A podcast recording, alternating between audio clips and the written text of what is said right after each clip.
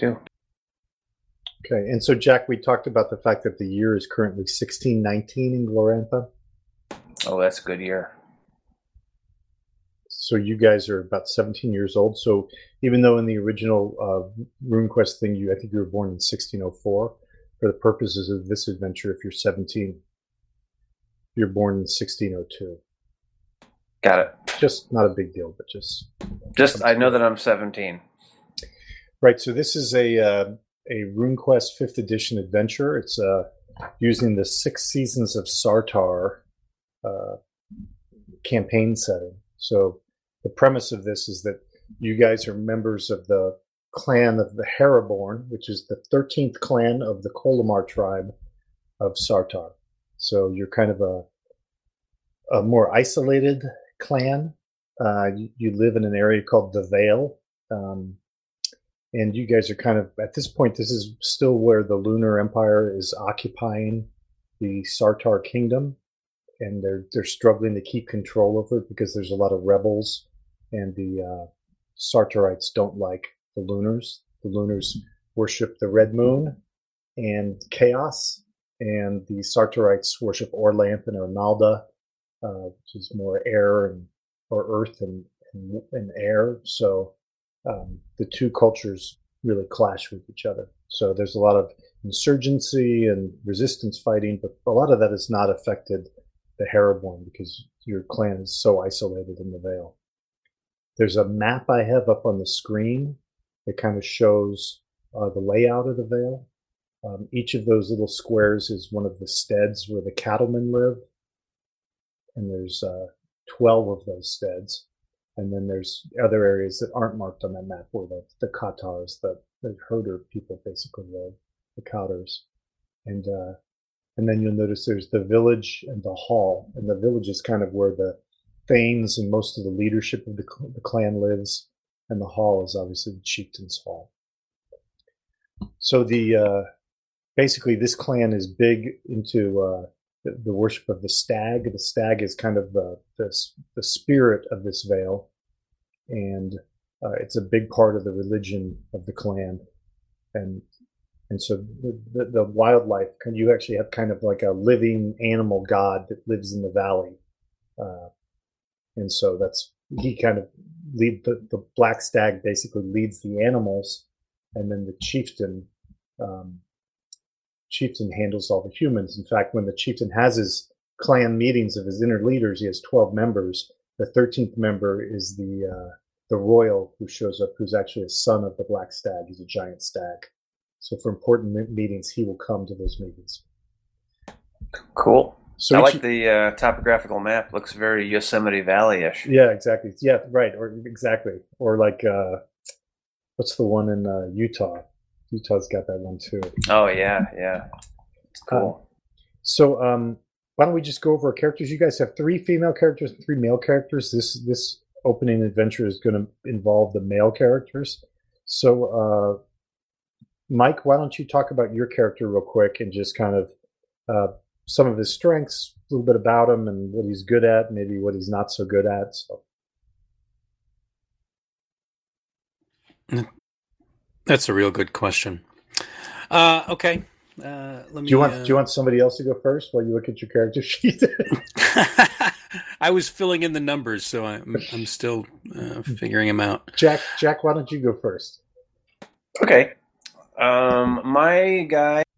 Hang on a second. Let me move all my stuff around here. I am Hjortik.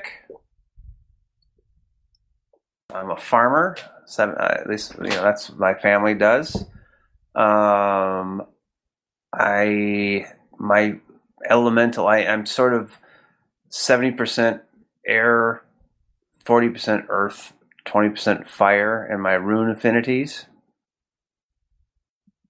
Um, let's see. I have. I'm not particularly strong, but I have a fairly high dexterity. Uh, you know, about average intelligence, constitution size, and my, but my power is fairly high. That's like magic stuff, right? Yep. Yeah, he's pretty high. Um, my loyalties are probably very similar to everybody else's. The you know the, the Colymar, and Sartar. Uh, I carry a broadsword. Let's see here. Uh, my rune affinities, my power rune affinities are. I am sort of high, you know, highish in fertility and harmony, and illusion and movement. Those are my strengths. Yeah, so if you're if you're high in fertility, you're social, sexually, you know, you're running after the girls a little bit.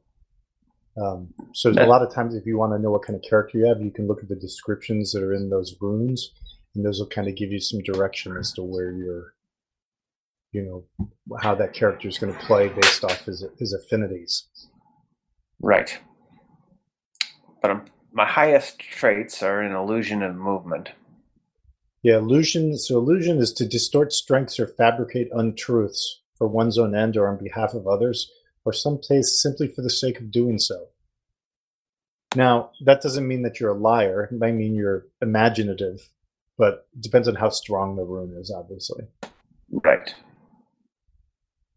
So, Ralph, Okay. you want to you want to talk about your character? I was wondering when you'd ask. So, Vang is a herder who has a shadow cat that helps him herd the goats. Right? It's goats, isn't it? Uh, sheep. Sheep, sheep, Yeah. goats. Sartar- Um, Sartarites hate goats. They think they're disgusting. Oh, right. I forgot about that. So, so it, it's sheep, which means that all of our New Zealand listeners will fit That's right, in. The listenership just went up. That's right. Yes. Um, Right. Es- Especially the sexy sheep. Right. And our Greek Um, ones went down from yeah, the, that- and the anti goat talk. The anti-goat talk, exactly. Um, uh, Vang is tall. Um, he's a little bit clumsy. Um, he likes to stay out with the sheep and in the wild a lot. Um, he's um, you know passionate about the truth and about um, being forthright with people. He's um, you know he's um, not pushing his push to talk. Um, you know he's idealistic. Um, he's not very good with uh, with people. He's Uh, a little so- bit of a lone shadow cat. a little bit of a lone shadow cat. That's right. Uh, but he's he's a little bit mercurial and uh, and a little bit. Um, he's got a little bit of uh, mercurial in him, so he he doesn't uh, and he he can be you know tend towards violent, unpredictable kind of stuff. You know, because as most Sartarites do. Nice. Yeah, so shadow cats are, are basically like lynxes that the uh, Sartarites use to herd, like kind of the way they would use a sheepdog, something like that. So Would you say that he's like 60% country and 40% rock and roll? I think it's something like that. Yes. in fact, And, we uh, might have an actual percentage. You might. I do. I do actually have multiple percentages down, uh, but that's. I'm not here to discuss percentages. I'm here to talk about me. That's right. Uh, and uh, my shadow cat is uh, Uraloth, who named after my um, my, my uh, grandmother, uh, who died at the um, some fancy battle that I'm looking up right now. Um, where was it? There it is at the Battle of Gizzy. Oh, Grizzly Peak. I missed. Yeah, Grizzly Peak was a big one. Oh, I think my uh, grandfather survived that battle. Oh, Hopper. Also, always got to top them. Yeah. That's right. Yes. Well, we but- actually loved that but- one. my uh, my grandmother died um, defending the king and queen, uh, the feather horse queen. Oh, yeah, you have have connections with the Feather Horse Queen. That's right. I've got connections Oh, with the feather nice. horse queen. Yep. Uh, at least kind of vaguely tenuous ones. Yeah. And uh, so you and can't that's say what's up. She, she'll pretend like she remembers you. Like, That's right. Yeah. Yeah. Well, she might remember. Yeah. Exactly. And that's about it. all right, Mike, you ready to go?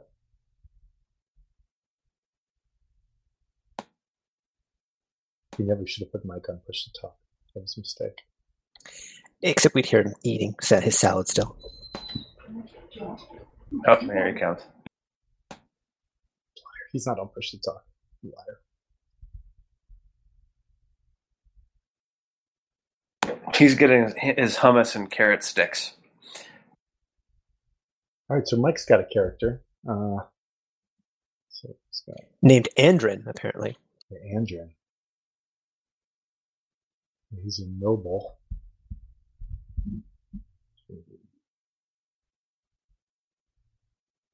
Andrew, I think I used to take that uh, you know, to help you know fertility, fertility problems. E- ED is that the ED? Yeah, lyric? it's it's a new ED thing. That's I thought it was to help you sleep.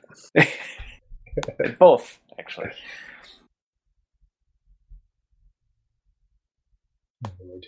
Oh boy. Antelope Valley is under siege. So, yeah, so he's got a character that's, uh, I don't know how to say it, but he's related to the uh, chief priest of the clan, the Storm Voice of Orlanth Thunderous. I want to say it's his uncle. A storm voice. Yeah, he's the, the chief rune priest for the clan. For That's Orlanth. just a that's just a cool name. so he Storm actually Voice. lives. So he lives in the village. He doesn't live with the rest of the farm people and cottage people. Sorry, I dropped. I'm back. Okay, so uh, we were just talking about your character. How is he? Let's let's hear about it. How is it? You tell us. Andrin, son of Savan, the Storm Priest. Okay, I'm 17 years old. Um, I uh, I have an affinity towards the air rune and uh, and then fire and then earth. Lastly, but I, I'm strong with family and, and with Heraborn, uh, with the Colymar, and and of course Orlanth, of, uh, of course. Um, I despise, I hate the Lunar Empire. I have we all three. I have three pet dogs that just Squeaky toys? in here with squeaky. yes, and uh, they love squeaky toys. Uh, I do carry a broadsword. I've used a broadsword. I feel uh, uh, strongest with it in my hand. I, I m- my mother was a noble, and that's who I took after. Uh, my father, of course, uh, the storm priest. I, I feel that's going to get me up farther in town, in the village, than other people. So I, I- know my stag tattoo is coming soon. I, I- I've already drawn it out as to what it's going to look like, Nice. and and uh, everyone is, uh, I, I'm sure, going to bow to me one day. Wow. Okay. That's good. All right. So let's see. So you guys all basically grew up with each other. So you, even though you're in different like uh, ec- economic statuses, maybe within the clan, especially when you're younger, everybody kind of plays together. There's really only about six or seven boys. Uh, there's about seven boys your age right now in the clan. So you guys would kind of come up together anyway um, playing together. There, w- there's not really that kind of stratification within the clans where like you can't play with this guy or you can't be friends with him because of you know who he is. So you are getting ready for a big day. If the GM can get to that page. Let's see. So, um, in 1619, in the beginning of the sea season, you guys have like the first day that's really a warm day of the year. Uh, the sky in the vale is filled with haze, and the earth is starting to thaw. Um, the sunlight's getting hot, a little hotter, um, and it's it's plow blessing day. This is the high holy day of Barntar, son of Orlanth. And so basically, they that you know that they're going to do a bull sacrifice and they're going to bless the seeds. So all the men and the boys go to Stag Hill. They're led by the clan chieftain Gordangar, son of Kenstrel, and his brother, who is also uh, Andrin's father, Savan, the chief priest. And they have Long Bellow, a prize-winning bull selected in a competition during sacred time. So this is like a really good bull they're going to bring. I helped choose that bull. Good. All right. The uh, all the males in the clan are following behind. Uh, they've got drums. They're playing bagpipes. They climb the slopes of the hill with the chieftain and the priest leading the bull inside a circle of seven stones. Each is carved with a single rune: storm, truth, communication, harmony, man, disorder, and fate. And those runes uh, represent the light bringers who rescued the world from chaos. So all you guys gather around in a circle. Uh, fathers stand behind their sons. Those of you who don't have fathers, like Hjortik, uh, you have an uncle who takes that place. Um, and even among the families, generally, um, people like if you're living in a stead, you might call everyone you call everyone uncle or aunt, whether they're actually related to you, if they come from the same stead or same cottage as you. So they're chanting. Pre- the priests are chanting prayers to Orlanth, and then a big wind rises. The scattered clouds pass over the face of the sun. The bull suddenly becomes docile, as if it's been lulled into sleep. The chieftain steps forward and slits its throat. The blood pours out. It's collected in waterproof sheepskin sacks, one for each farmstead, each of the 12 farmsteads. And you know that these are later going to be used to consecrate the fields that the farmsteads use. So, let's see.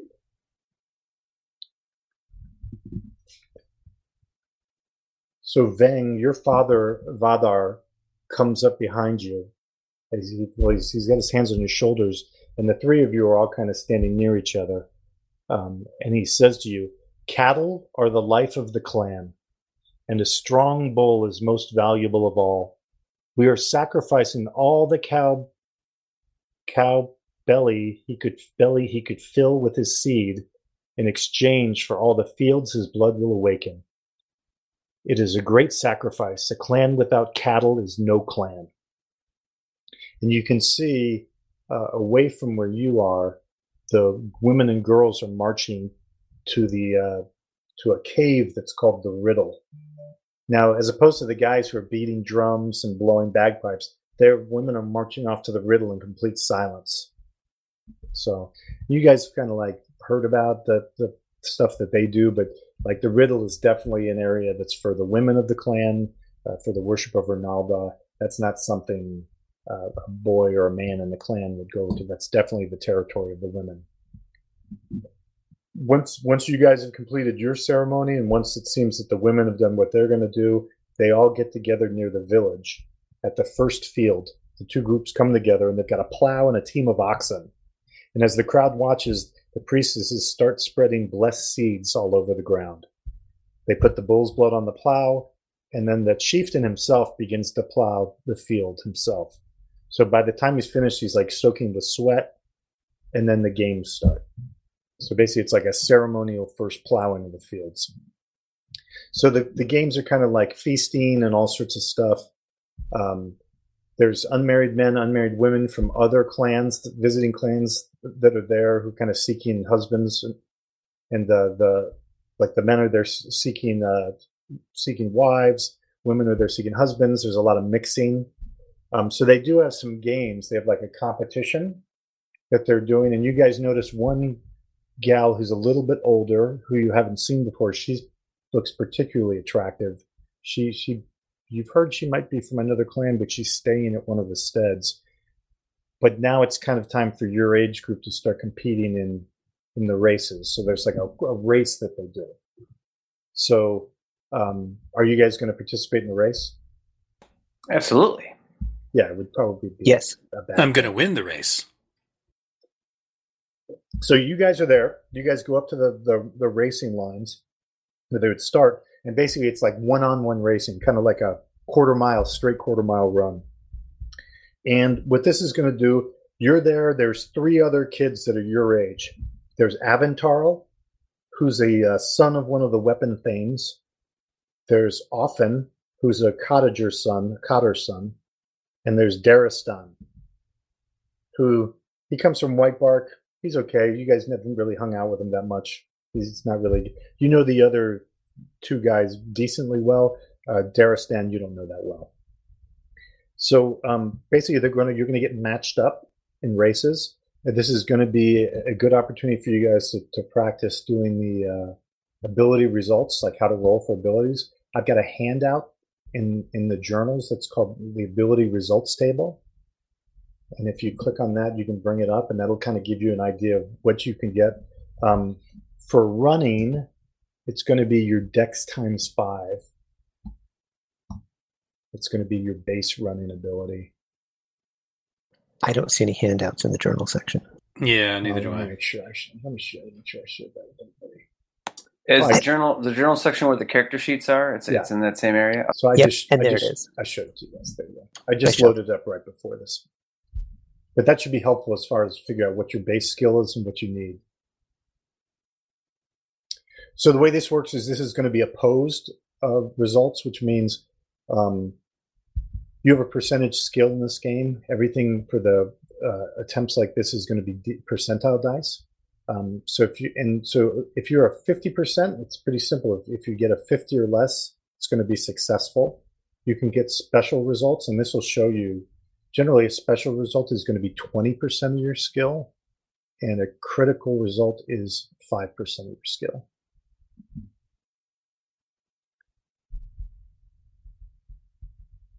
So you can see, like, if you're, it's easy to look when you're 100. So 100, if you're 98 to 102, 1 to 5 is a critical, 1 to 20 is a special, and 96 to 00 is a fumble. Right. So when we do the uh, opposed rolls, um, basically you're trying to get a, if you get a better result, like you get a, spe- so the special result, success is good, special result is very good, critical result is excellent. So if you get a critical result and the other guy gets a special result, you win the race. If you both succeed, but neither of you gets a special or critical result, the one who rolls the highest wins the race. And obviously, if you fumble, people are going to laugh during the race. So, who's going to step up first to race? I can do it. All right, so Hjortik steps up first and he's going to be facing off with Aventarl, the Weapon Thane's son. Okay. So he's got a dex of uh, 12. So that gives him a skill of 60 at running. Okay, so I have a dex of 16. Yes, yeah, so you're going to be really good. so that gives you a skill of 80. Yeah. Okay. Yeah, I was just looking at my cocky ass. Uh, terrible dex. You'll be good though. Who knows? If you roll, I'm not very strong. So feats of strength, I may fall. I may fall a little short. All right, so I'm going to roll for Aventarl for the running. Okay. Like I said, he's a sixty. He rolled a one, so he got a critical success. Let me just make Ouch. sure that's. Let me make sure that's not broken there. Oh, you no, just rolled a right. one out of a hundred. Just rolled a two. Yeah, so he rolled a crit. Yeah, no, that's right. You gotta be fucking kidding me. I gotta, I gotta go against a guy who rolls a one. Well, well, if you roll a, if you roll like a two or a three, you'll probably beat him because you'll have a higher result. But you got to get a crit to beat him. Terrific. You've got this. All right, so I need to roll R one D one hundred. Just click on the side on the top left. There's dice. Just go to the D100 and press it. You know that toolbar on the top left side. Ooh, that was almost really bad. Yeah, terrific. I wasn't gonna be the guy who rolled a one. I was going to say his fumble is really high, so it doesn't matter. Yeah. So uh, okay, so Jack, he, you guys took off. He just, you've never seen this guy run this fast ever. It was like he just really dug in and managed to. He pulled it out from somewhere, and so he. Okay, that's heat one. Can we do heat two now? Nope, there's no heats. that's it. So now, who's going to go up next to run? I would like to see how uh, my nine dex can stand up against the next child. So you're gonna you're gonna volunteer. Yeah. you get uh, Offen. Now you know Offen, and he's he's a cotter, so he's a herder, but he's kind of always wanted to be something a little bit better. Like he's he doesn't like being insulted about that or looked down on and made fun of for being a sheep herder. So he's kind of and and Veng knows him because you guys were more herders. So you know he's got a little bit of a chip on his shoulder. He feels like he has something to prove. So We he, were herders together. yeah, so he's a 65. And what are you? 45 is what he is. yeah. But I have really high intelligence. So if what I say to him, okay. listen, you don't understand how important it is to be a sheep herder. I know you think that people look down on you, but this is a strong thing to be. Are you trying to orate, charm, fast talk? What skill are you using? Uh, what would be the skill to put him off his game? Well, I guess what do you have that's good? Let's see what's that. Let's see. The other thing is water rune. I, I think when we were making the characters, I talked to you about certain things you can influence, uh, your abilities. Water rune helps with agility skills. So if any of you have any affinity with water rune, that's maybe something you could try to, to touch on as a like a passion or a, to improve your chances. On the Um, character sheet, where is orate and stuff like that? Oh, I see. Fast communi- talk. Communication. okay. Yeah, you're actually good at orating. Yeah, yeah. So I guess orate, right? So you could give a speech at the beginning of at the very beginning of the race about how well you're going to do. And and about how strong and important a role he plays in the village in his current role. Oh, And- see, okay, Yeah. I like it. So I, I'm basically telling him that he is perfect where he is, and he doesn't need uh, to win this race. That he needs, we need the sheep. The village needs the sheep. This is important. I know you think that people make fun of you, but it's not true. What what's true is is what's in your heart, what's in your soul. You feel it. How good how, how good is your earth? Because you could earth is something you could use to actually try to increase your orate. It's not great. It's like twenty. Don't do it. yeah. Okay, so your orate is forty five. Yeah. So let's roll. Roll Okay. under forty five or less. Okay. Wow, nice. Okay. So that means I get to use orate to help me win the race. Yes. Or does that mean, like, do I get a No, yeah, bonus? no, this is what I'll say. Mhm. I'm going to let you use your orate skill as your race, and then Okay. he- he'll roll his ra- he'll roll his uh, dexterity skill okay. against your orate. All right. What is his dex? He is uh, 13. So Oh, he's he's been 65. herding sheep all his life. Yeah, I've been counting money. Oh. He beat you. So he succeeded and you succeeded, but he succeeded high had a higher role. Come on, Andrew, and join me in the losers So, bracket. so while but that's a good example. This is where- just the second to win, my friend. That's a good example right. of where the skills are flexible, right? So where yeah, you don't always have to use the skill I'm describing to to compete, you know, to challenge someone. It's very important, especially in these tribal cultures like dancing, singing, talking, stuff like that. These are very important ways for people to interact with each other. So uh, that was good. Nice. That was good. And because Okay. you successfully orated, Mm-hmm. you put a checkbox next to your orate skill. Oh, hell yeah. You'll be able to try to gain experience later on. Okay. So click your checkbox next to your orate skill. Okay, so now uh, everyone's looking at Vang, And there I go up to the starting line. and you are up against Daristan. He's a pussy. You can take him. All right, so uh, Daristan is looking like a he's got a 14 deck, so he's going to be a 70. Ralph, do you have anything you want to throw in to try to improve your ability here? Or I'm going to go with uh, the water rune. okay, so what's your water rune percentage? 20. You're going to go for the go for the gusto. See if I could add to my my uh, my dex. Yeah, so let's just see if there's let's go over the consequences of that. So using a passion to improve your ability for basically you can use it uh, for one encounter. Let's see. Passions. Sometimes it can have a negative impact. If you fumble, right? Yeah. So I only had 20 in earth, but I had 70 in air. Would air have been a possibility, or is air No. more for fighting? Air- Yeah, basically when you look under the runes, Mhm. uh, th- you know this is a manipulation or this is agility so agility is water water influences it oh, yeah, I have zero, no water. Yeah, the, the classifications are a little wonky. well, But wa- it's- water is it movement water Sure, is considered movement I, I get that, but like air, you would think of speed or whatever, right? But it's it's different in this game, which is fine. it, it was all come they came up with it in the sweat lodge What do you want? While they were on PCP, I understand. They're hallucinating. yeah exactly Let's. Maybe we should do that for the next session. Just sit in the sweat lodge. Be in a sweat lodge or be on PCP. I'm, I'm unclear. Yes. Why not both? Yeah.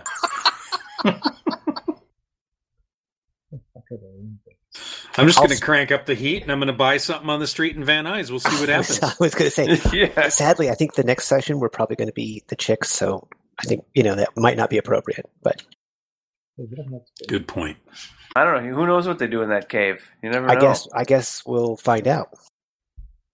And we should probably get the PCP and the sweat lodge built just in case. just, just prepping exactly. Put it. Put that It's- on the back burner. It's a contingency plan. Hmm. You think they would have this? uh, So special damage traits and looking at the. But, I'm gonna roll, and then yeah. let's see what Well, I was just going to tell you if it was something that might hurt you. I didn't. Oh, here we go. Yeah, but I'm gonna do it anyway. So, yeah, so a failure will subtract uh, 20% from all further rolls using that rune until you can spend a day meditating on the rune. I lied. I'm not doing that. That's why I wanted to check first. I don't think you want to reach into runes that you're not strong with. You know, Yeah, that's right. that's why I was trying to look because I thought there were some consequences there. Um, Yeah. Okay, so uh, so Ralph, what are your normal dex? Seven. So it's 35. Oh, he rolled 95. Okay. And I failed. But uh, you didn't. I think you failed less You- than yeah, the other failed. dude. Failed Yeah. less. Let me just see. That wasn't a fumble for him. It wasn't a fumble. All right. Let me look if they both fail.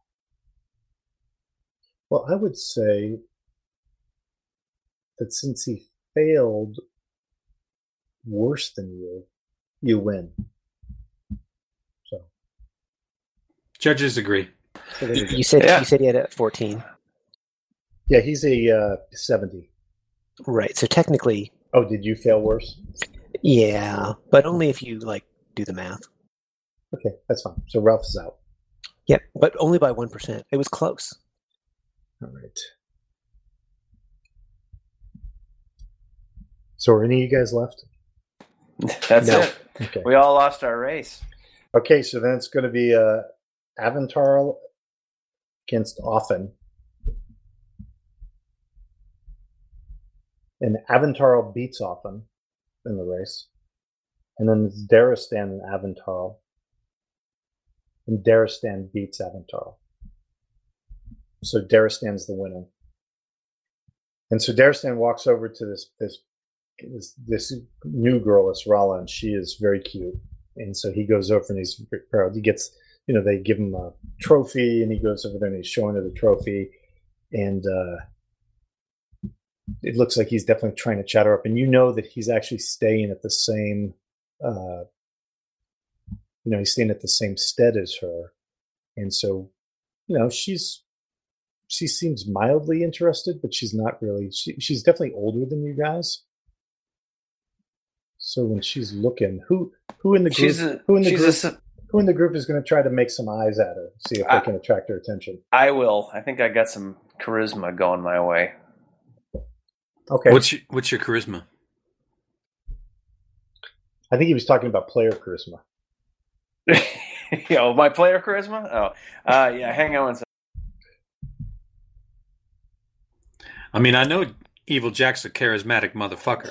No, I'm Oh, just saying, man. but among you guys, It's actually not. It's actually not as high as I like you thought. guys are looking mind. over at her, talking to each other like his boys, or is one of you going to try to like? You're seeing like uh Daristan is putting it on with her, like trying to really impress her, being a show off, and she's kind of looking at him like he's kind of immature.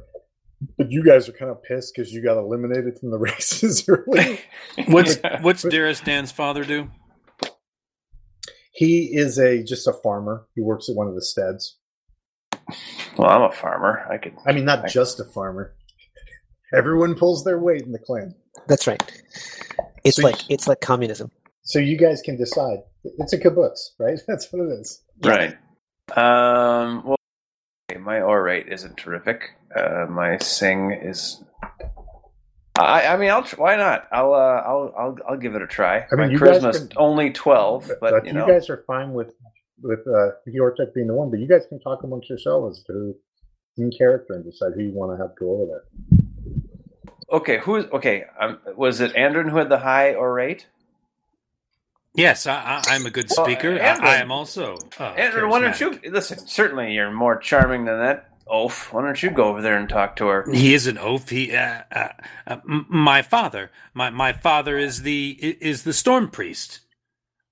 Certainly, you can. You have more to offer than just a foot race trophy. Yeah, you know, it doesn't look like she's that very impressed with the trophy or all that. Why don't you talk to her about something, but not mention your father? But not mention my father. Why would I do such a silly thing as that? Well, you because you're you're your own man. You you you can speak, and you're you know good good looking enough. Go You go should over there. and impress you her should- as you, not as your father. Yeah, I agree.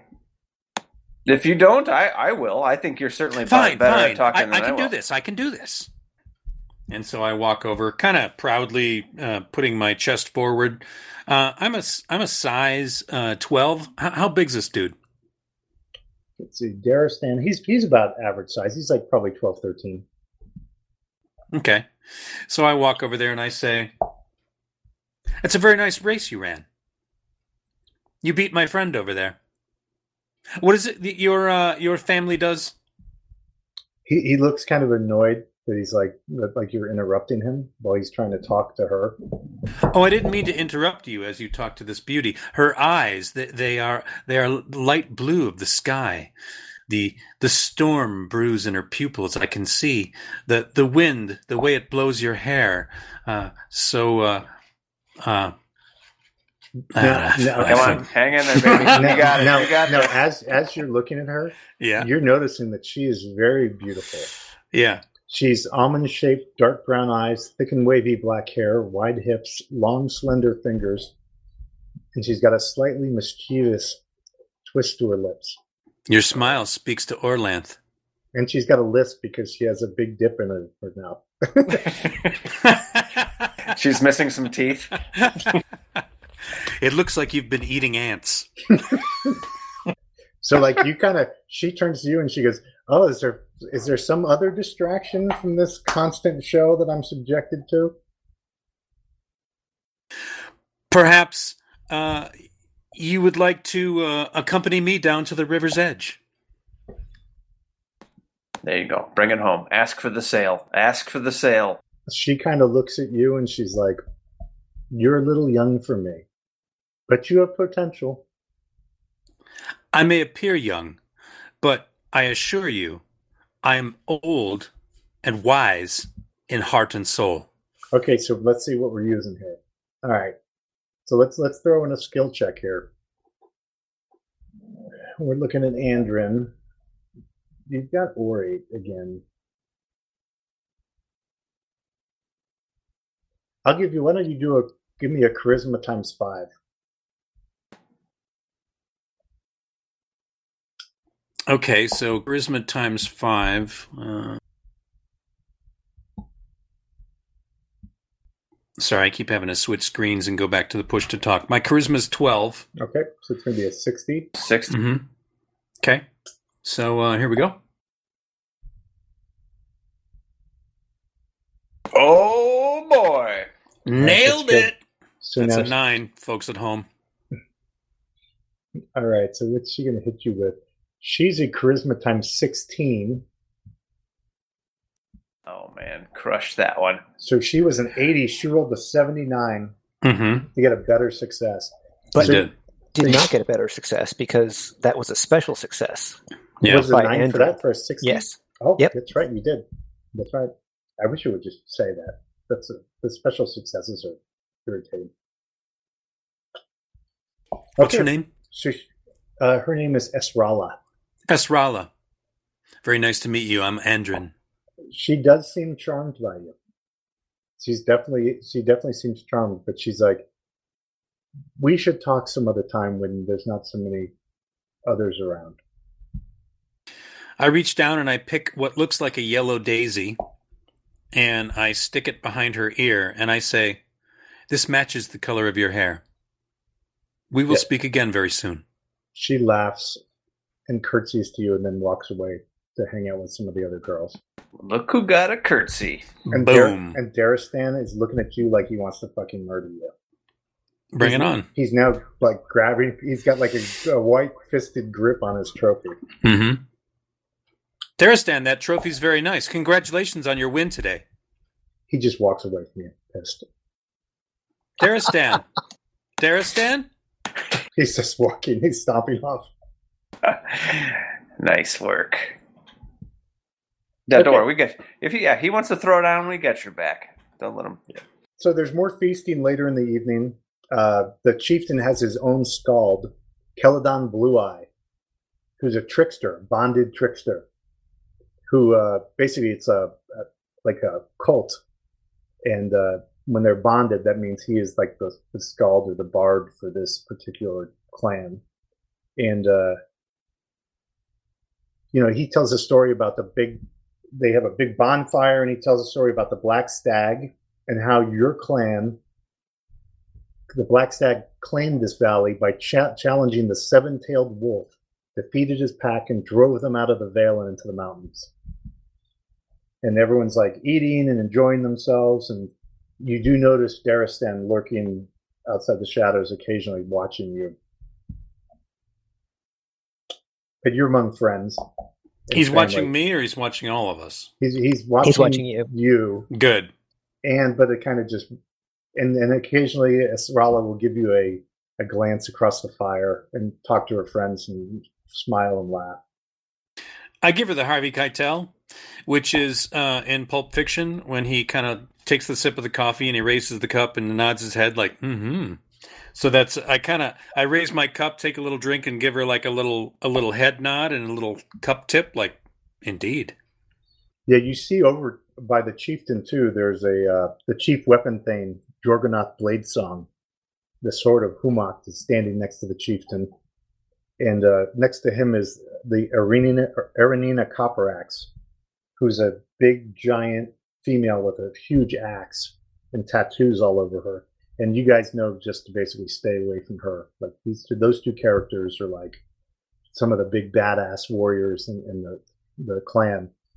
But the the skald will go over there and play jokes on them or mock them or, or make like funny quips about how they look or how they're dressed or how they don't have a sense of humor. And they they basically are enduring it. And but the chieftain and the other things are laughing and really enjoying it. So definitely appears like those two are like the, the butts of a lot of the skald's jokes but eventually it becomes time where the uh, the ceremony's over, the festival's over, and everyone's going to have to go back to their homes. So you guys go back. Uh, maybe Andrin has dreams about meeting Esrala down by the river Is that in a van? in a Indeed. van down by the river. Okay, are we all? do- Are we all in different uh, farmsteads? Yeah, yeah. So, so for you, Jack, you're a farmer, right? Yeah. Did you pick a stead? No. So you need to pick one of the 12 steads on the map there. Uh, you know uh, Daristan's from White Bark. So you're not from that stead, but you can pick any of the other 11 steads. And, and Okay. basically, like Vale Gate, they're named based on where they are. Like Vale Gate is the first one; it's the closest to the stockade. There's basically like a walled stockade that closes off the entrance to the Vale, and then they all up. They go up as they get further up the uh, Vale. you know, Yeah. the- the numbers- Fortuna has chosen Red Rock for me. Okay, so you're from Red Rock. Uh, where is it on the? Uh, I almost said call sheet on the. Um, Roll twenty. There's a map. No, no, on the on the character sheet because I may have chosen this already. Yeah, you you would. You're not from one of the steads. You're from the village, right? Or, or uh, the because you're- you're, you're or the hall because you're right. one of the fancy pants. Now, now Oh, you, that's right. You could originally be if you're in the village from one of the steads. It's just like like if you become a re- rune lord or something, you would then stay at the village, but you could still be from a stead. Like But if his dad's like the the fancy pants, isn't he? The storm priest, yeah. Yeah, the storm well, priest, well, isn't he? You, you're going to be from twice blessed then, because that's what he's from. Yes, twice blessed. That's that's what There it you go. Okay. And yeah, the, the the herders or the cottars are from their cottages, so they don't get they don't get that. So basically, you would be your name, son of your father or your mother, and then of a Red Rock, or that's how they would know you. Where's Esrella from? She's from another clan, but she's staying at White at, at uh, White Bark. But she's from the Vale. No, she's not. So Yeah, occasionally other the clans will will trade peop children, kind of as as not hostages, but just encourage relations. So she's been sent to Paraborn to stay, and she's going to be studying to become a priestess of Ernalda. Like as you ask around about this girl, like, hey, what's up with that girl? They kind of tell you what's going on. Her mother is a priestess of Ernalda, and that's kind of what she wants to do. And it's to keep to prevent everyone having babies with two heads. Yeah, right. Yeah. right. Uh, did you say a priestess of Amalba? Ernalda. Ernalda is the earth Ernalda. goddess. Yeah. So the the two big gods that, that you guys worship are Orlanth, the god of wind, and Ernalda, the goddess of the earth.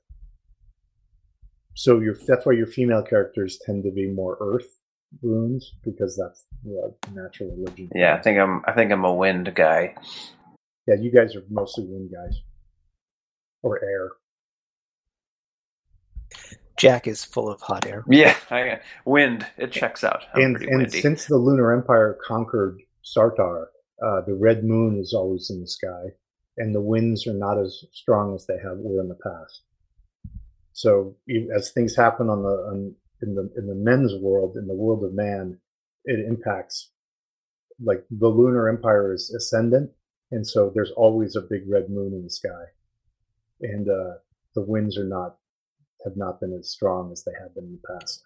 Right. So as as things happen in, in our world, so things go in the gods' It's world. the struggle of gods is carried out by men now, since time was created. So basically, the, a real quick, uh, simple uh, ex- explanation of how uh, Glorantha works, and this is very basic, is gods used to be able to walk the earth, and they all fought each other, and they fought each other so much that they almost destroyed the world, and they let chaos into the world, and so chaos then they had to fight the devil and fight chaos and try to keep it out, and the only way they were able to, to save the world was to create time and death. And so what that did was that froze the world of the gods. So all the things that they achieved are frozen in time. The gods can never do anything else. All they can ever do is what they did at that time. Um, so a lot of times when, in Glorantha, when they talk about hero questing, one of the things you do with a hero quest is you try to reenact something that Orlanth, for example, for you guys did. And if you do that, you can get blessings from the gods. Um, by if Orlanth slew a dragon or slew this thing, then you would reenact that by hero questing. You can travel into the world of the gods, and if you become a really powerful character, you can actually then try to make your own hero quest, um, where you then create something in God time, and you can become a god, like a very smaller god. But but that's the idea. So the gods, their legends are frozen in time, and you just most of the ceremonies you get the blessings from the gods by recreating what they did before time was created. So that's basically the one minute, one second version of what happened. So um so yeah, so basically that's it for the festival. Like you guys have some regular days happening, and then one night you guys go to bed and you are dragged roughly from your beds in the dead of night your mothers are watching and the, your younger siblings are scared but the mothers are consoling them the masked men come in and seize each of you and carry you out into the howling gale. Storms this terrible storm out. Rain lashes your face lightning illuminates the scenes as you can see a little bit as, as it's come as lightning's coming down. They drag you to an area in the Vale, and you see monstrous figures standing around. Some are dressed as Telmori wolfmen, some as undead, some is goat-headed Broo, and they you're thrown down in the mud at their feet. These guys then grab you. You're bound and blindfolded, and you're forced to stumble across the fields of the Vale. It feels like you walk for hours, and you're tripping over roots and stones, Finally, they finish walking you and they, they rip your blindfolds off. And in the lightning flashes of the storm, you can catch glimpses of like almost a hundred figures around you in the woods. And in front of each of these groups, there's an edge of an open pit in the ground. They bring you up to the pits, and before you can react, sh- each of you is shoved into a pit. They're like three meters deep, each of you has to make a successful jump roll to avoid taking damage from falling to the pit. Okay. Just trying to find jump. What's your jump, Mike? Oh, mine's mine's forty-eight. Hold on, I'll look.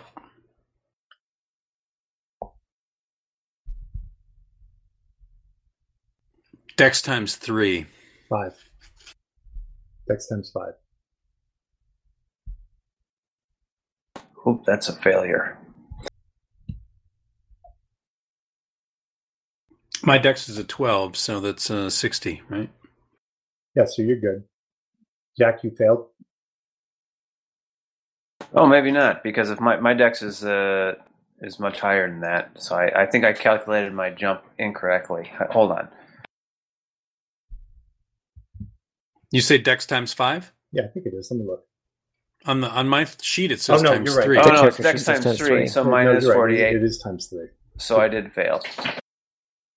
Ralph, what about you? I'm about to roll and do really badly. You know, you can just click the button. You don't have to type. Oh, I actually made it. okay. So He's the only one because I was a failure too by like 4. Yeah, nice work. I was a failure by eleven. so Wait, you said there was a there was some kind of subtraction? No, it's times three.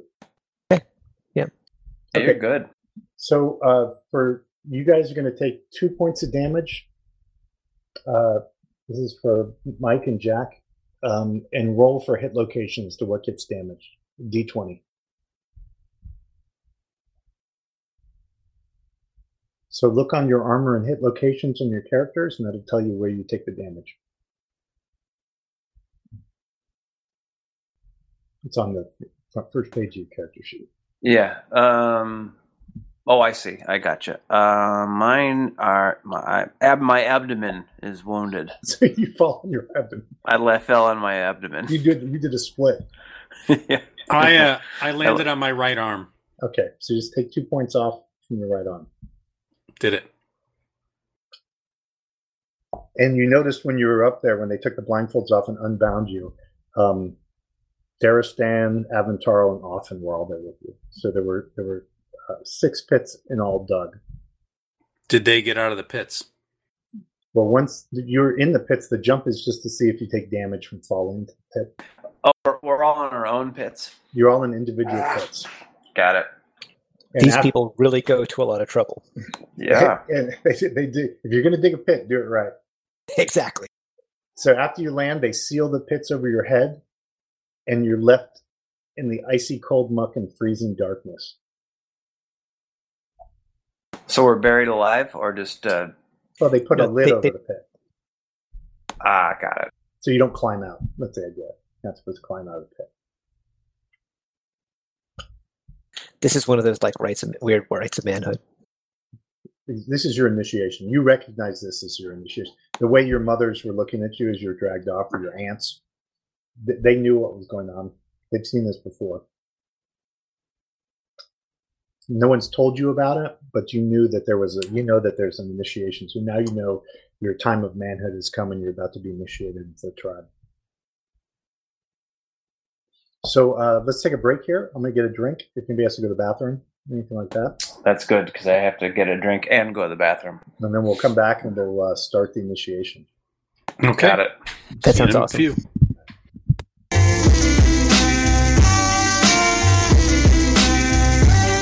Back. Me too. One of the nice things about having a, a like a game room and a bathroom downstairs is there's like a bathroom right next to the game room. It's very convenient. Sweet. That's what you want. That's what I. That's yeah, kind of what I need. I don't have to haul my carcass upstairs.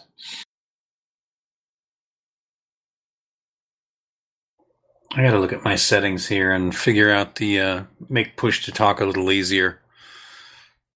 I know. I I had it set so my space bar was my push to talk, and now it's changed back to like I have to click down. It's it's kind of a pain in the butt because I have to keep going back and forth between these two windows, and it's kind of a pain.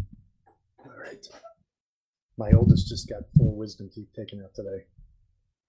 So she's hurting. Oh, poor kid. Yeah. She's, What happened? she had four wisdom teeth removed. Ooh, shit.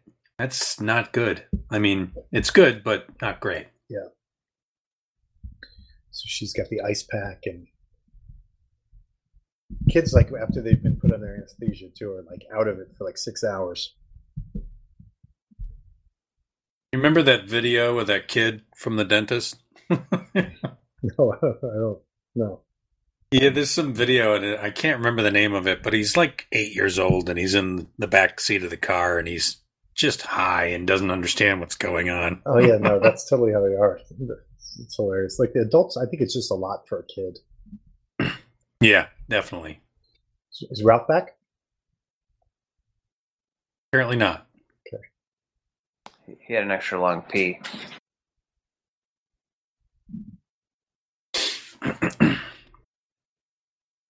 How long do you think we're going tonight? Um, start. I don't think we'll go more than like another hour. Okay. Yeah, I don't think it needs to be a marathon. I think we'll see how it goes with the initiation.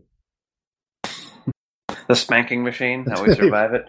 Dude, they just had a uh, Shriner initiation down here in Springfield, and uh, a guy local out here went. He died. What? Yeah, he died during the initiation, like in his hotel room afterwards. What did they make him do? Well, I've heard all sorts of stuff. Like they make them do electrical shocks and stuff. Like they have a thing called the hot sands, where they like like shock you or something. It's weird. What the fuck, really? Yeah, dude. For the Shriners? Yeah. It's like a it's like a like a like a no, they're masons. like dude. a community service organization. yeah, but they're the higher level of the masons. It's like Jesus Christ, I just joined the moose. Are they gonna do something no, horrible to me? That's, that's fine, but like out here, it's like they take it to a whole nother level. Like, My. God. Yeah, I had to pay forty bucks, and I can, uh, and, I, and now I'm allowed to, you know, go there on Sloppy Joe night and play bingo. You didn't have to eat moose poop? Uh, not yet, but I mean, Okay. you know, I did have the Sloppy Joe. There could be moose poop in there. Maybe, Mm. Yeah, maybe you they're going to pull you aside and have you do the initiation later. Yeah. Well, they'll make my wife do it too, so I don't know. So Yeah, far, it's it's just a great place to go and drink, uh, you know, two dollar beers. Yeah, Yeah. It, it's weird out here because like in the sheriff's department, everybody at a, in the command staff is all masons. Prosecuting attorney's a mason. You know, there's this whole culture of it, which is uncomfortable. you know? Wow, that is that is un, that is shocking. Yeah, so you Oh. start to feel like if I don't become a mason, can I promote? You know, is that like a prerequisite? By the That- way, when I dropped earlier, I didn't start recording when I came back. That's fine. Okay. I think we're all recording. I think it's just more of a safety measure than anything safety. else. Yeah. Indeed. Great. Yeah, because if, if everybody has their recording, I'll just delete what I have because it takes up a lot of space. But They sure do. Okay, so you guys are basically wearing your bed clothes. Um, you don't have your armor, you don't have weapons or anything with you. Um, the walls and floors of the pit are slick with cold mud and slime. There's roots sticking out from the wall. These things were pretty clearly recently dug, and you can just way that the the lids fell over them. You can tell the lids are heavy, and they block out any light, so you don't see the lightning anymore. But you can hear the storm and rain outside you can also dimly hear all the men chanting. And it seems like they're chanting for hours. So you're in this pitch black pit. And then each of you begins to have an experience. So who wants to go first? Yes. Okay, so we're going to do Andrin first. Great. So Andrin, your father uh okay, so yeah, so you're you're you've got your father is the the the rune priest. So with you, what happens is Is that the storm priest? yeah. So you slowly start to be convinced that you're in the pit, but someone is staring at you. You can feel like there's eyes in the dark that are constantly staring at you, but it's really dark. So like you're not sure if you're imagining it. I see them glinting. Are you going to say anything? Who are you? So it, you don't get a response, but you you feel like in a in a pit like this, maybe there would be an echo. It's not sure if maybe the earth is dampening the sound, but you know that that someone is there in the room with you. And as time goes on, you su- you see a pair of tawny yellow eyes in the dark. You're not sure if your eyes are adjusting to the darkness, or maybe there's light that's increasing the pit, or maybe that's your imagination you can eventually make out a lean, angular face behind the eyes. There's a long, narrow nose and high cheekbones. And there's a sharpness in the features on the face, like it's something wild. The Is this something I would recognize? you don't you don't know who it is? It's not someone you recognize. The figure stands up, and so now you can see it's a boy about your age, and he's dressed in ragged furs. He's got his body is tattooed and painted, and you immediately recognize him. This is a Telmori. He's one of the Wolf brothers. So that, that's- No. Above the table, who are the Wolf brothers? Well, the wolves, the wolves lived here. The wolves lived. Wolf. The wolves lived here before your clan came to this this vale. The black stag had. The Skald had told the story about the black stag driving out the seven tailed wolf. The Telmori are like uh, werewolf, wolf type people. They worship wolves, and they were driven out of the vale by your clan, and uh, so you do kind of recognize this is like an ancestral enemy of your clan. But he's a boy, Mm-hmm. and so you feel like it's some kind of spirit. And so he basically just says to you, like, why why am I here? To point me forward. Who who are you? Why why am I here? I'm Andrin, son of Savan, the Storm Priest. You were driven out long ago, but you are here now to guide me. I I live I live near here. I, I live in the high peaks. This was your place. This was your home. I don't I don't know this is where I am. It's so dark. It's dark for all of us. You need to help me show me the light. I was just hunting near the valley, and he looks at you. He goes, "You, you're Heraborn." I am Heraborn, yes. I was hunting, and I fell into a chasm. What happened to you? I'm still hunting. When you fell in the chasm, was there great pain? I don't remember. Why am I here? You're here for me to help you, to take my, you over to the other side. Where's my family? Your family is long gone. I, I, I'm still young. We're all young. Why am I here? I fell. I want to Uh, hunt. You're on a hunt? I want to hunt. I need to get back to my village. I can't get back to my village. How can I help you? I fell into the chasm. Do you need me to help you out of the chasm? I need your help. Show me your hand. So let's let's look at some skills, right? So let's see.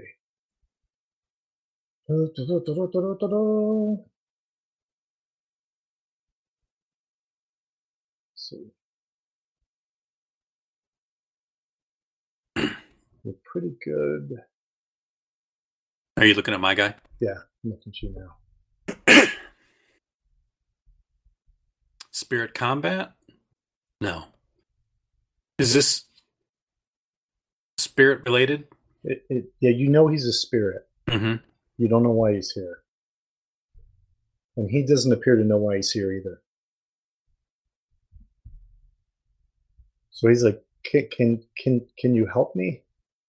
I need to get home. I can help you. What do you need? I fell into the chasm not far from your, your valley. You need me to find you in the chasm? What, what happened to me? Why am I here? He doesn't seem to know what's happening.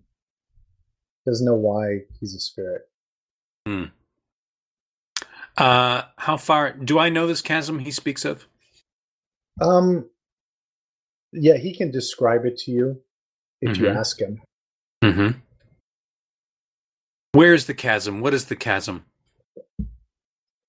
So he gives you a description basically from the veil where it is. He's obviously very familiar with the veil, hmm and he gives you a description of where he fell. And he's like, How could you help me? Why can't I go home? I'll take your bones home. My bones?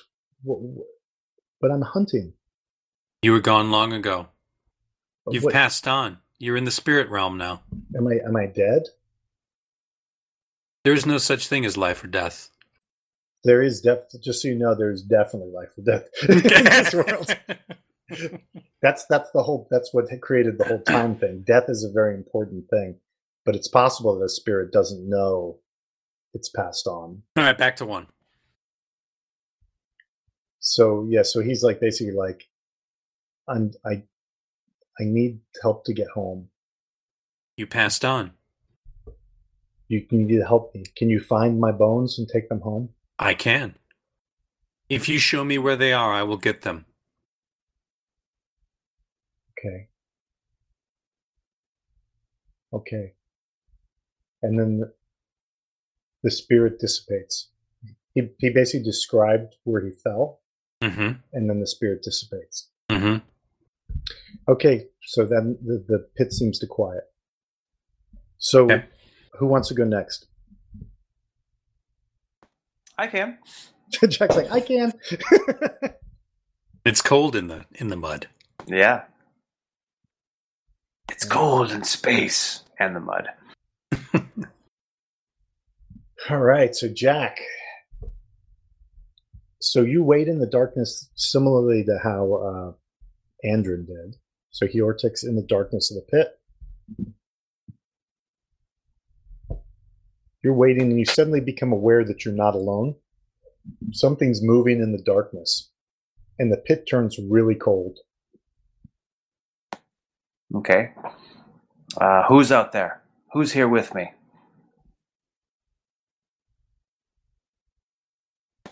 Warmth.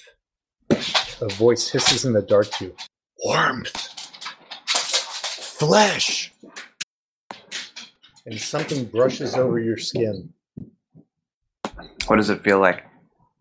just like a cold touch. It's even colder than the pit. The Pit is like getting really cold. And you hear a voice that says, Give me your body to wear, for mine was lost. I gave you life. You are obligated to me. Is this my father? it is your father. A figure emerges from the gloom, a ragged, naked corpse. So it's it's got empty eye sockets and it's got a black light in its eye sockets. Oh man. I know he was uh, killed by spirits. It's the ghost of your father. You recognize him. I go, Father, how can I help you? How can I make you warm? I want your flesh. I need escape. Want your flesh. I don't believe my true father would request my flesh. Are you really my father? Are you just a someone inhabiting my father's body or his spirit? I need to use your flesh, son. I need to be inside you. I'm not ready to die. I'm sorry, Father, but your time has come. You must move on. You must move on with your with your you know your the next phase of your existence. You're like, you're freaking me out, Dad. yeah, stay away from my flesh. so he goes to grab your wrist, and then now you guys are going to fight spirit combat. All right, I'm So- prepared for spirit combat. So the way spirit combat works is you have uh, basically you're going to roll, uh, and it's going to be your spirit combat skills against each other. Okay. Spirit combat is 40. Maybe I can roll something lower than a 60 for once. Yeah, so he's at fifty percent. So um, this is also when you might want to look at a rune that would work. You don't have water, do you? No, I have air, followed by earth, followed by fire. Let's see what your passions are. It's all loyalty to family. Well, you have Basically. love. You have love family. I mean, you could try to roll your love family passion to try to increase your spirit combat. Yeah, I'm going to do that. So you have a sixty percent love family. Oh, that's not a roll. Motherfucker. I have not rolled well tonight. So So apparently my love of family is not willing to give my flesh to my father. So you're going to be a minus 10% on your spirit combat. Terrific. All right. So it's uh, 35% for you then? Did you say you're 45%? Sorry, push it up. Uh, I'm actually at 40%, so I need a 30 or below. All right, so he's a 50. So we're just basically going to fight rounds of spirit combat and see what happens. Uh, the Basically, the idea Sounds is you do spirit combat damage, and then the hit point results are taken off your magic points. Got it. Alright. So So he failed. He rolled a 57.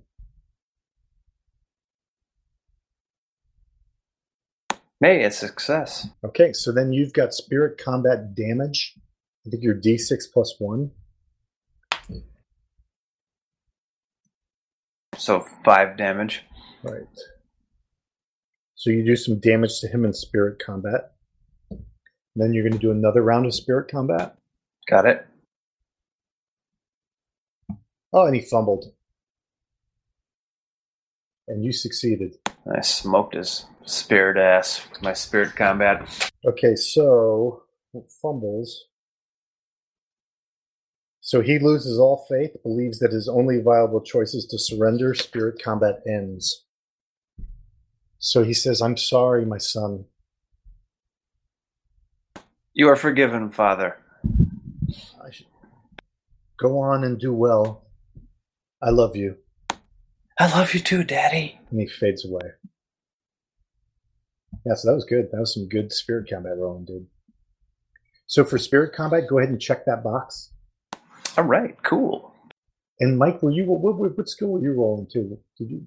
Oh, you, we already did. Did you? Yeah, do- I did. I did orate. I oh, checked so- it. but you'd already checked that, right? So you can only check it once. So, Mhm. you So it's not- spirit. It's not. No, you're not my father. And defeat my own father in spirit combat. so now it's it's It's like it's like every Thanksgiving. That's right. Every family gathering. Stop telling those stories about me, Dad. I was only 19. and we gave him $400 and he blew it all in the first day. I have a uh, a game mechanics and or question about the character sheet. Uh-huh. On the one on roll twenty here, there's sort of like a base, and then there's the modifier. And on my sheet, my PDF, I have like for orate, there's the base ten, and then the modifier is at forty five. I think But that- then is I that just- change I it, think and the- that moves the main number to sixty. I think, yeah, I don't know. You'll have to figure that out on your own. we should yeah, your your modifier you should have figured that out. Like all mine So I've sort of did the, the- math ahead of time. It might do the math for you. Yeah. It does. It does the math for you. So the modifier is at the top, right? And so, right, the um, and it, it adds that to the final um, Mhm. gray number. So, like, But the number we put in the blue box, that's the uh, that's the additional so modifier. yeah. or is that so what it our starts total at, should it be? starts at 10 like at or 8 i added 5 to mine and then i Mhm. have a plus 5 for the modifier and so my total is 20 so i put i put my extra skill points from the base in the second box and it seemed to and then it adds the modifier at the top to that to give me a 20 at the end Got you. So the gray box should be whatever is in the blue box on the PDF. the gray box should be no the gray box you never touch you want the second one to be your the skill points that have been added Yeah. however you did that on the pdf i couldn't say Okay. Cool. All right, so now it's Veng's turn. it is Vang's turn So, uh, Ralph, just so you know, the there actually are some cues here. So the the rune that would take would be effective here is Earth. Uh, the passions that would you be looking at is loyalty to clan or loyalty to family. okay So, Great. so again, after a short period of time, similar to the other players, you, you you get a sense of you're not alone in this pit anymore. There's breathing all around you in the darkness, and you hear something growl softly. Something there's a sniff. Something sniffs the air. There's a stealthy sound, like something's padding across the floor of the pit towards you, but it's so Uh-huh. dark you can't see what it is. The air stirs around you, and you feel something brush your skin, almost like fur. The pit grows light just enough for you to see, and you see you're surrounded by the trembling form of calves or lambs. Calves and lambs. Actually, in your case, it's probably lambs. Probably lambs. So they're clearly scared, and their eyes are rolling back in their skulls white. They're panicked. Right, because I we heard a, like a little growl, which is like a wolf or something. Before you can even check on the, the, you know, your instinct is let me check on these lambs and make sure they're okay. But before you can even do it, a shadow moves across the wall and you hear a deep snarl. And it looks like it's a saber-toothed cat, but its eyes burn in the dark and strange shadows ripple over it. At first, it looks like it's black, but as you look at it, it seems to be more shadowy. But all Oh, you so can get is a sense that it's hungry. It's like a a mother lover of a shadow cat. Like it's trying to fill a belly that can never be full again. It's so hungry. Well, I'll step up and and try and get between it and the lambs. Okay, good. Um, so you have some options. I mean, you could try to fight it, or you could try to like dissuade it. Yeah, I'll. Uh, I'm gonna try to Beast rune would be good. beast rune me. That's exactly right. I'm gonna. I was gonna. That's where I was gonna go. I'm gonna try and go into the beast rune and try and like uh, kind of stare it down or or like you know shoo it away. Yeah, I would let you roll against your beast rune. Would you? Yeah. I'm gonna take that option then. Yeah, so you want to roll, try to roll your beast rune. Good. I did, and minus seventy five, and that's a twenty seven. So you're basically like trying to intimidate it with your your beast instinct. My beast nat- my bestial nature. That's right. So let me roll. Uh, 74. So you, you push it, it backs away a little bit, but it seems to still be coming back towards you. Um, yeah, it still is so hungry. You know, it just can't stay away, so it moves towards you. It's insatiable. Yeah. So you guys are going to go into spirit combat. Let's do that. All right. What's your spirit combat? My spirit combat's thirty five. Okay. and I'm thinking about trying to pop that uh, that loyalty to the clan thing Okay. because this seems like a good time. Yeah. Is your earth? What's your earth like? My Earth is non-existent. Okay. Don't use that one then. I'm choosing to skip over that part. Yeah, because the idea is the the herd belongs to the clan, right? So Yeah, exactly job. right. So it's yeah, it's my this is my this is my thing, right? And I'm going to fluff that by three percent. So then I'm going to get minus ten on this spirit combat, which is going to go great for me. All right. So let's see. Now you did intimidate a little bit with your your beast thing, so that's not going to be horrible, but we'll see. So let's start spirit combat. Let's do it. All right. So he failed. I hit. Okay. So do your spirit combat damage.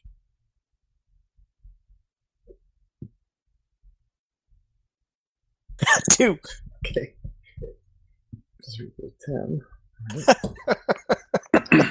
so let's do it again. I hit again.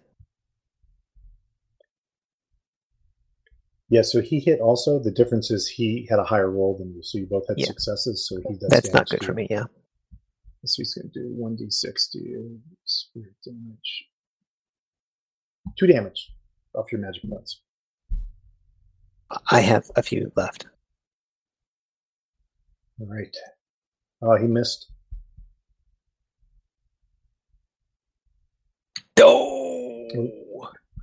All right, so Uh, that That's might a be fumble, right? That, yeah, that's not good.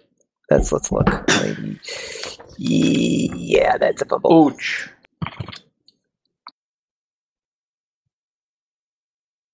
Oh yeah, who's surrendering now? but it says combatant's body and spirit become separated. Combatant discorporates and may only be reunited by a successful spirit travel roll with the intervention of a shaman. That's awesome. Good job. Physical effects of long-term discorporation. Okay. All right. You know, not everyone makes it through these initiations. So the spirit combat's over there. All right. So let's see what happens afterwards. So the tests are over. They, they lift the seals off.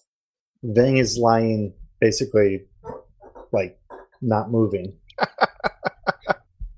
uh, so uh, the other two, the, the you, uh, Andrin and Hjortik are able to climb out of the using the roots to climb out. It's still night, hmm uh, and basically, then you guys have to go and try to like get into the pit with uh, Veng and lift him out and pull him out. hmm And the shamans basically say some prayers over Veng and manage to get his spirit back into his body.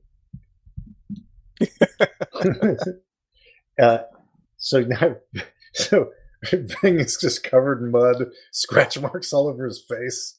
Just like obviously he was through a big experience. Yeah. And so now you guys are there. You can see that Aventarl and Offen are, are, are also present. Um, so you guys have an opportunity to maybe. So Offen said, "What what what did you guys see?"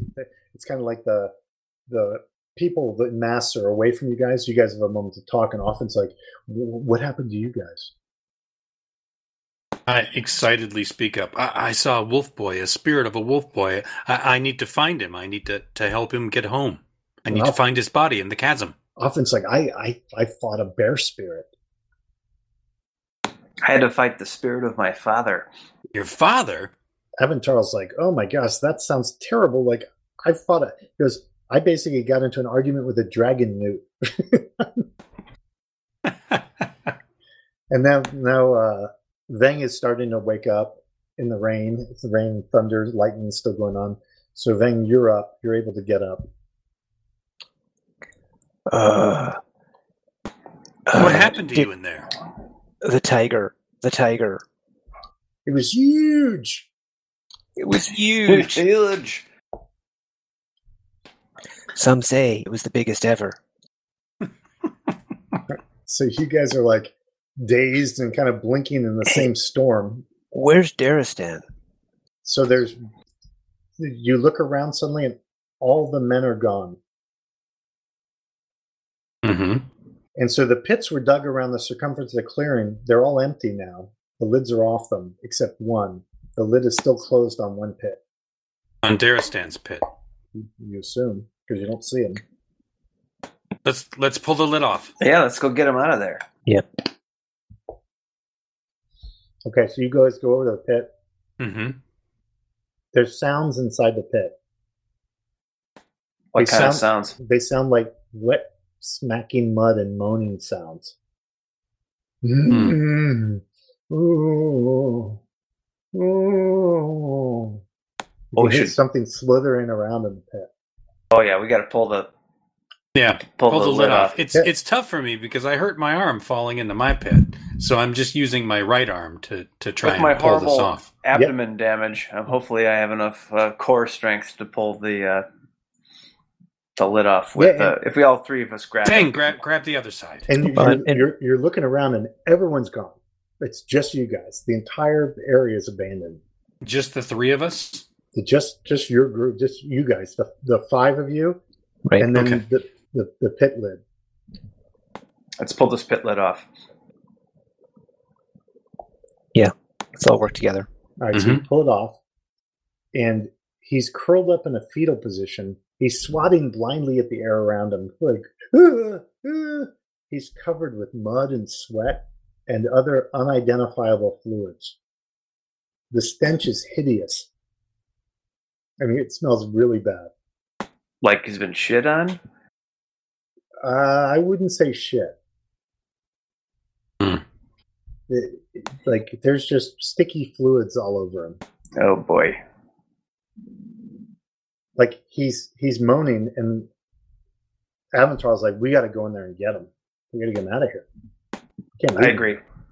So I'll jump down in the pit and see if I can't pick and, him up. and you can go- climb go. down. They shoved you in the pits before, but now Yeah. you can kind of climb down safely. Climbing seems a lot better. Yeah, so I'll, I'll climb down in there and see if I can't pick him up and hoist him up. Yeah, it smells terrible, but like he's like shrieking and wild. Um, and anybody tries to touch him, he flails at them. But basically, a couple of you are able to get control of him, and you're able to kind of lift him out. He doesn't say anything, but he's like he's basically squealing like a pig that's being slaughtered. Hmm. So you guys have to like physically restrain him and drag him out of the pit. And we slap his face. Yeah, Dare I stand here and ask you what's going on? I'll take turns slapping his face. we all, that's how you line up.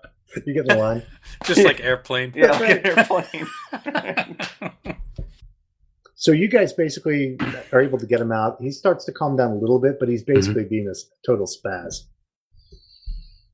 And as soon as you get them out, the wind shifts. the wind shifts. So there's not as much storm and rain, but you can smell wood smoke in the air. And through the trees, you can see the dim orange glow of a fire. so let's uh let's gather. Is can Daristan walk? Is he like conscious, or do we have to like kind of manhandle him a little bit? He he he can like, yeah, he's willing to walk, I guess, but like you have to like kind of like grab his elbow and pull him along. Frog march him a little tiny bit. Mhm. We don't need to uh, crowd surf him on the way home. Yeah, right. Okay. To the fire. So uh, me and you know whoever else, let's grab both of his arms and let's all go towards the fire. I'm going to assist in, in lifting him because uh, uh, put him down. Because you're the better man. Yeah. So we'll do that. And we'll we'll uh, we'll head towards where the fire is because we probably could we probably could do with a little warming up. You guys are spending cold. it- Yeah, yeah, spending really the cold. evening in a wet mud hole. Mhm. and, and you're not even sure like where you are in the Vale. Like this is not familiar to you, this area. So like you're not able to see the mountains in the distance or anything. It's very dark, and uh, it's, it's it, you feel very disoriented because as kids, you guys have run all over the Vale. It's not that big of a valley. There's only about 450 people who live here, so it's like it's weird that you really don't know this area. Okay. Maybe we've been transported someplace. Maybe, but we're gonna head towards the warmth. Yeah. So as you walk forward through the woods, eventually you come to the campfire. There's a campfire, and there's a guy sitting at the campfire, and I put a picture of him uh, up on the uh, roll twenty. He's Guy with the tattoos. yeah, he's wearing. He's just got pants, and he's clearly Hjortling, just like you guys, like Sartarites. But you have you don't recognize the tattoos that are on him. He looks like a guy that brews IPAs. That's right. He's definitely a hipster. He looks like the Black Rifle coffee guy. Like, Yeah, he I was going to say he, he, he looks a lot like that, eh, or or like Jason, except taller. yeah, yeah. So he's got his back to you, and you can see tattoos all over his back. You don't recognize the clan or the tribe from the tattoos. He doesn't have any tattoos of a wife or tattoos of a child or battle tattoos. Uh, he's very powerfully built. He's broad shoulders. Uh, he has a basket of bread, and he's got a, a wild boar on a spit over the fire. So he calls over to you over his shoulder. He goes, I am Hengal, son of Vingkot. Who are you, friend or foe? Friend. We are friends. We have a we have a, a- someone with us who could use a little bit of warmth, as we all could, and uh, we would be very very grateful to uh, share with a little of your bread and boar. So why don't each of you take a homeland lore uh, for your check for you guys? See if you can pass and, and see if you recognize who this guy is. It would be, uh, let's see, lore. Yeah, homeland lore.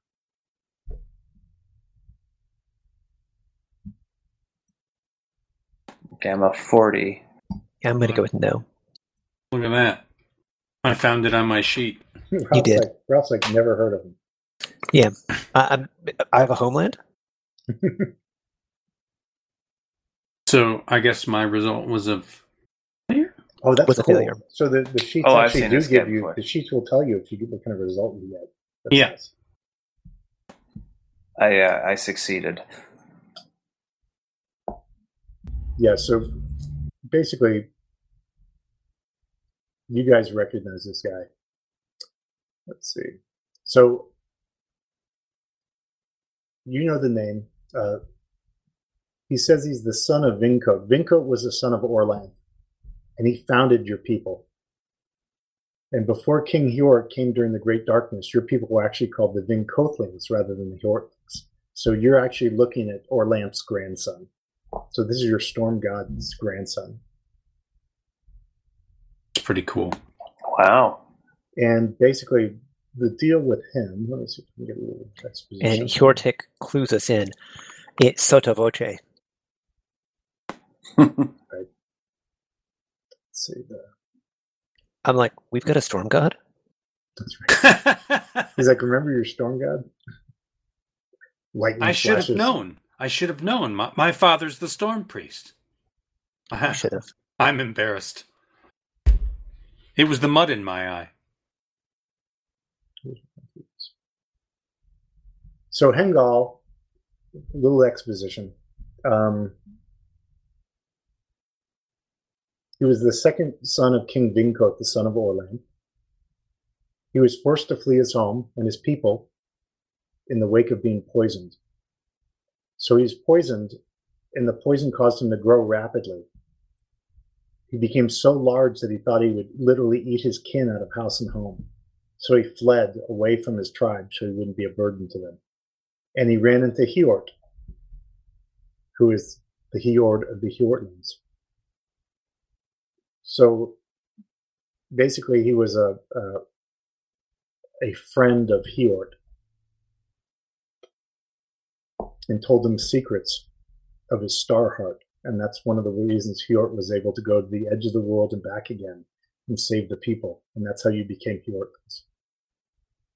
So this is a major dude that you guys are running into here in the back, and, and it is him. You definitely feel like it's him. Everything about him. He's a very impressive uh, character. So uh, he says, "And who are you? What what clan do you what clan do you hail from?" Haraborn. I am. Sorry, I stepped on you. Typical, classic Andrin. Uh, I think I, I think I stepped on you. Her- Haraborn, yes. a, a good clan. Sit at sit at my fire. Eat my food. Drink with I am. me. I am Hjortik, also of Haraborn. Yeah, so he basically, I guess, assume that all you guys are going to kind of introduce yourselves to him, and he offers you a seat around the campfire. Uh, he sees a couple of you might have some injuries, and he basically uses his healing magic to restore you. And as you sit around the fire, any magic points that you lost in the spirit combat slowly recover, so you guys get all your magic points back. Nice. Sorry, we're healed too. You're healed. Oh, that's nice. He has healing magic, so he basically says, "Oh, I see you're injured, and let me hmm, abracadabra." Let me take care of that. Heals you up. And Daristan is sitting there basically, and he's just catatonic. Can you help our friend Daristan here? He, And I So- kind of use that that loosely. Yeah, so, our so, f- so quote Hengal unquote says, friend. Hengal says, "What happened to him?" he lost the initiation. Hmm. I wouldn't say I won. Oh yeah, don't yeah, quiet, quiet, bang. You're not catatonic. You're you seem to have made it through. Well, that is not good. I remember Ragnaglar was exposed in the sex pit to, things that are not meant for children. He claimed the goddess Thed and took her beyond the spirit mountain. She took her revenge on the world by birthing the rapacious Broos, and demanding that we recognize her as the goddess of rape. She and Ragnaglar together, with Mali as midwife, brought the devil into the world. The abuse he suffered as a boy led directly to chaos, nearly destroying our world. While our people were permissive, sex with unlimited, uninitiated youth was expressly forbidden. So he's like, not happy. The sons of Umath went to those pits as boys and emerged as men. But that one, the other brother, was broken. This was the sin that broke the world. He says, For you, he looks at you, the other ones of you, he goes, For you, however, youth and innocence are over. You must now walk the path that he or your father walked. He puts more wood on the fire. He says, But before you leave me, you must know what Heort knew. You must hear what I told him when he came to me. You came here in the dark and the storm because you saw a light, this light. He's staring deep into the flames, and the fire is reflected in his light, but it's white like stars. He turns his face up, and the clouds break directly over him to show flickering stars in the sky. It says, Each of those small flickering lights fights the dark. They fight eternally, never surrendering. They are beacons, campfires in the night, now you must be as one of them. When I was born, the third mother gave me a star for a heart. Two wives my father had, summer and winter, but she was the third. She is the unseen midwife present at every birth, for she is birth and the mother of all men. So he pats the soil. You emerge from your mothers as boys. Tonight you emerge from our mother as men. And he looks into your eyes, and he seems like he's larger like as big as a bear, and there's starlight shining around him. He goes, In my youth, I was poisoned. It made me grow as large as a house. I feared being a burden to my kin, so I fled to shine alone in the dark. Heort found me as you have tonight. And he, he gives you guys all mugs and puts water in them, but he takes a big mug of mead. He's got a mead that he pours in there. He goes, The world was broken then. And he drinks from the mug. Orlanth was gone. Ernalda slept. The sun hid his face in hell. It was for you in the pits. Men could not always tell the living from the dead, just as you could not. The darkness threatened to consume everything, so I showed, he, I showed Heort my light, so that he could make my light his own, his own star heart, to shine in the dark of night. And he took my light and gave it to all men who thereafter bore his name, like you will. So he looks at each of you in turn. He goes, Do you see Heortlands? Heort the hard stag, Heort of the deer folk, Heort, heart, heart. And then he touches his heart. So he gives us a slight smile and then stares into the fire.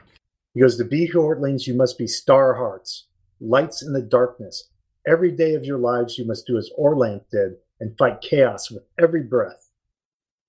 So he then starts poking the fire with a stick and getting the sparks to fly up in the sky.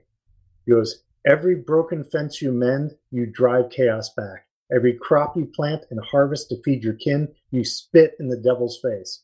Every law you obey, you defy the pre-dark. Every child you sire and raise, you save the world from ending. It isn't just the gods you see. It isn't just the demigods and great heroes. It is every good man who shines like a light in the dark. Everyone saves the world.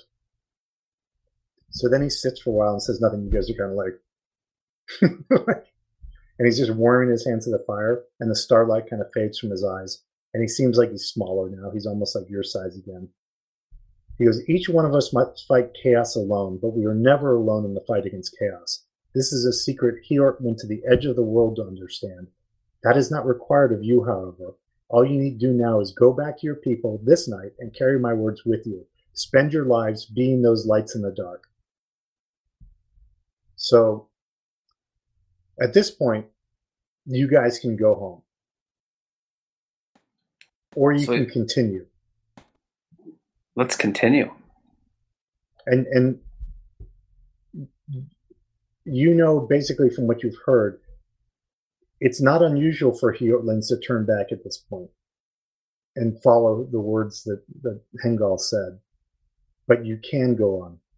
And he tells you, a small number do go on, following the path of Hjort into increasing danger. If you wish to go, you can ask me. What do you say, boys? Should we continue on or head back home? Show us the way. Yes. Yes. So he nods. But maybe Daristan should go back to the rape pit. Yeah. he send him back to the rape pit. Well, he goes, There are always some who go ahead. There are always some who need to. But be cautioned. Yort's path to the edge of the world is not for all men. You turn your face away from the world and you walk into chaos. The further you go, the deeper into the enemy's lands you walk. There's much to learn. Oh, yes, much. And the people always need defenders who have faced and know the enemy. But the danger to the body and spirit is great, be sure. He turns to Daristan, who's now curled up in a ball at the fire. He goes, But this one cannot go. He has been broken the way the other brother was broken. He must be returned to his people to heal. So Aventarl is like, I'll take him back. I'll take Daristan back. He says, Hjort's path is for those who think they're the stuff of heroes. I am not that person. And Offen says, I'm I'm gonna keep going. So Then we A- stick together. Yes. yeah, so Aventarl takes Daristan, picks him up, like kind of walks him away. And then it's just now the four of you. and Hengal says, You will walk first to the battle that saved the world. At the I fought, we won, you will truly learn the secret of the Star Heart. Here you again have the choice to come back. For if you go on, you will come face to face with the devil and encounter few escape unscathed. Should you survive the Lord of the Predark, you again may turn back, for all that lies beyond is the edge of the world and the void. There is no coming back from that unchanged. So you guys want to keep going? Uh, yeah. Yeah. Okay. Well, I think we can stop it here then. We are men of adventure. Now that we, We are. are. men, we have crawled out of the pits as men. Ready to move on. Yeah. So, so yeah. So that's that. That's the first part. That's basically the first stage of the initiation. And so you guys and Offen are going to continue, and Aventarl is going to take Daristan back through the woods. Tell him to stay away from uh, Andred's lady. Yeah, I don't think we got to worry about that. Yeah, well, that's good. So That's so, cool. So we Cool could stuff. just we could just kind of like uh, doodle it and figure out when we want to do it, and then we can see if you guys can continue kind of the initiation right. so, do we continue with the with the boys? It's going to be the boys continuing. okay, and then uh, then after that, we'll do the girls. hmm Cool. Awesome. That sounds good. Perfect. Yeah, so that's it. So it's kind of good. It kind of gives you some background on where you come Mhm. from. Yeah, the the lore and the uh, mythos. You know, I, I I know almost nothing about Glorantha stuff, so it's kind of cool to kind of hear the stuff. It's cool. I mean, it's yeah, they, interesting. they initially ran this as like an intro adventure for like the uh, characters, so then they could become like more advanced, and they would go off to Pavis in the big rubble. But they found that everyone always remembered this part of it the best. You know, like when they would ask, "Well, what about all the adventure you guys had?" They would, we really like the the initiation, the sick, you know, the, the seasons in Sartar, like when because it's not just, this is only the beginning part. Then there's each season there's adventures that happen in the Vale that you guys will go through. Cool. yeah, Sweet. nice. Yeah, cool. So we'll save it. Well, let's stop. We can stop recording. I think at this point, I'll stop it.